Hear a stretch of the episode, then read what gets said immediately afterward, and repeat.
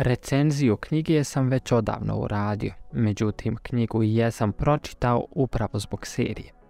Smatrao sam, kako to u većini slučajeva biva, da knjiga mora biti bolja od serije, ali sam se možda prevario pa bih knjigu i njenu adaptaciju negdje stavio na isti nivo. Više se ne sjećam jesam li se tamo uopće dotaknuo serije, ali ako jesam, oprostit ćete mi. Ali sada kada je četvrta sezona ugledala svoj kraj i kada sam pomislio da ćemo mi konačno vidjeti kraj serije, morao sam nešto reći. A vi moje mišljenje o dosadašnjim sezonama možete pročitati i poslušati u nastavku recenzije.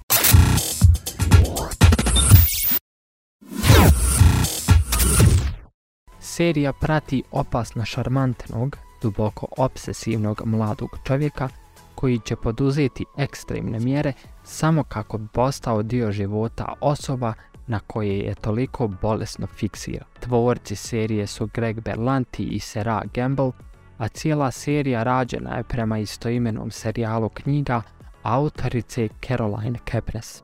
Glavnu ulogu tumači fantastični Penn Badgley, dok se u ostalim ulogama nalaze Victoria Pedretti, Tati Gabriel, Amber Childers, Elizabeth Lyle, James Scully, Saffron Burrows, Charlotte Ritchie.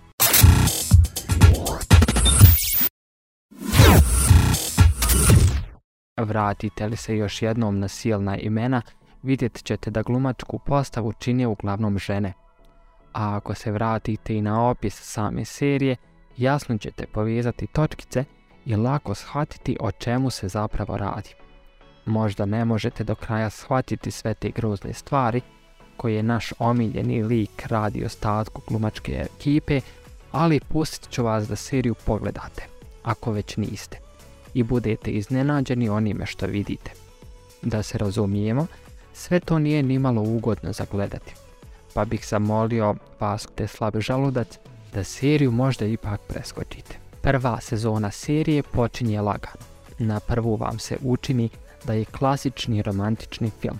Međutim, već do kraja prve epizode shvatite kakvo je zapravo stanje. Dok gledate, zaista imate osjećaj da tamo negdje u stvarnome svijetu, ali ipak daleko od vas, postoji ta jedna žena koja prolazi kroz cijelu situaciju i shvaćate da se upravo takva situacija, bar u današnjem vremenu, može desiti i vama. Ne kažem da hoće, ne daj Bože, ali to i jeste pogonsko gorivo cijele serije. Sve je u današnjem vremenu i tekako moguće. Kako se radnja prve sezone razvija i polako ide prema svome kraju, to više shvaćate koliki je Joe zapravo bolesnik. Koliko je opsjednut, posesivan i spreman na sve, što ne znači da vam i dalje nije šarmantan i ne znači da ne navijate za njega kroz cijelu sezonu. Priznajem i kako sam shvaćao njegove postupke, ali to me nije spriječilo da očekujem kako će se na kraju ipak izvući iz svega, a ona će jadnice završiti onako kako je i završila. Ne zato što je zaslužila, daleko od toga, nego jednostavno Joe vam je draži. Povezani ste s njim kroz cijelu seriju na nekoj drugoj razini i to je ono što vam daje utisak da je lik stvaran, da ima dušu. Mislim da se tako ne bi nitko od nas osjećao da Joa glumi netko tko nije Pen. Toliko je Joa učinio fantastičnim kroz svaku misao, svaku rečenicu, svaku gestu i tako lika približio svima nama da se zapitate čuči li u meni možda isti takav lik. Svaka epizoda upravo vas zbog te realnosti drži na rubu sjedala i grizete nokte bez da ste toga svjesni.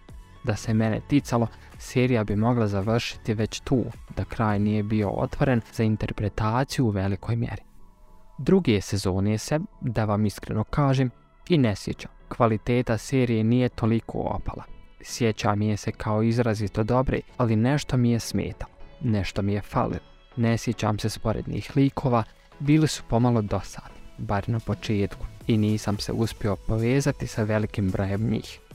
Oni koji su prešli u treću sezonu zaista su tu trebali biti. Da se mene pitalo, serija je mogla završiti već tu da kraj, opet ponavljam, nije bio otvoren za interpretaciju i da nije ostavio veliki broj neodgovorenih pitanja. Treća sezona serije You je remek djela i žao mi je svakoga tko se s time ne slaže. Treća sezona je imala odlično napisane likove, već učvršćenu priču koja je bila jako dobar temelj za izgradnju cjelokupnog svijeta treće sezone. Ulozi su postali veći, a Joe više nije bio sam. Shvatio je da, bar u neku ruku, postoji netko gori od njega. Dobro, to ipak nije moguće, ali netko tko je na istoj razini kao i on.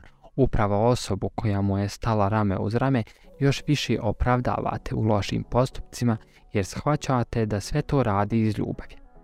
Neke svoje, pomalo bolesne i obsesivne vrste ljubavi kojom želi sačuvati ono što je tek došlo u njihov novi svijet. Dok sam gledao treću sezonu, imao sam osjećaj po prvi put u tri sezone da nisam više na strani Joa i Pena koji ga glumi i kroz tri sezone zaista briljira, nego na strani lika koji ga glumi Viktorija Pedretti.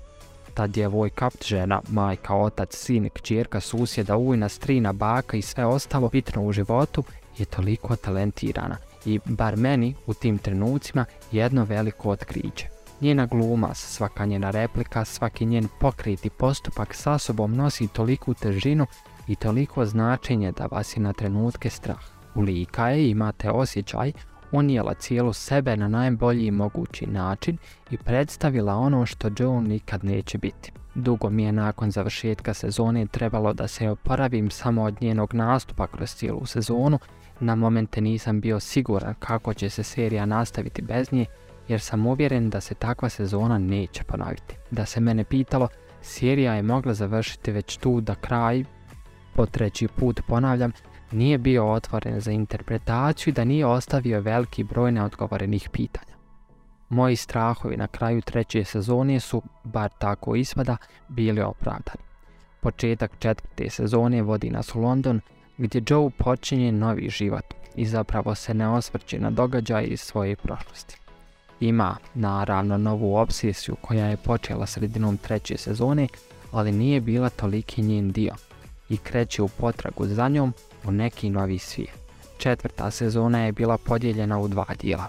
Prvi je, ako pitate mene, prilično dosadan jer se bavi ljudima koji su apsolutno neinspirativni, nebitni i već dobro znate prolazni jer su predstavljeni kao veći idioti od Joa koji već tri sezone ide okolo i ubija sve koji mu stanu na put. U ovim situacijama želite da Joe uradi ono što radi već godinama, upravo tim ljudima jer nemate osjećaj da su vezani za priču. I to se doista dešava.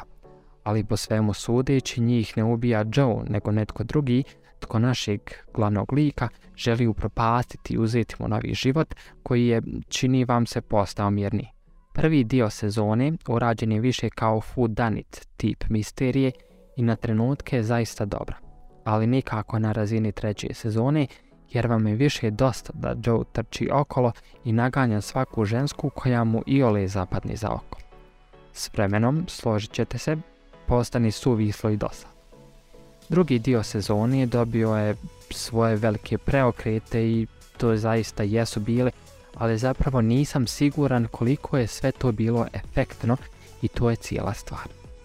Htjeli su postići nešto i jesu stvarno, ali sve je to pomalo nejasno i sve se desi brzo i nekako amatirski.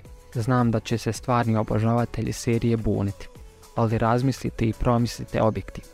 Serija je izgubila na kvaliteti četvrtom sezonom i to je jednostavno tako. Zapravo volio bih da je serija završila sa četvrtom sezonom jer su tvorci serija zato imali i najveću priliku do sada.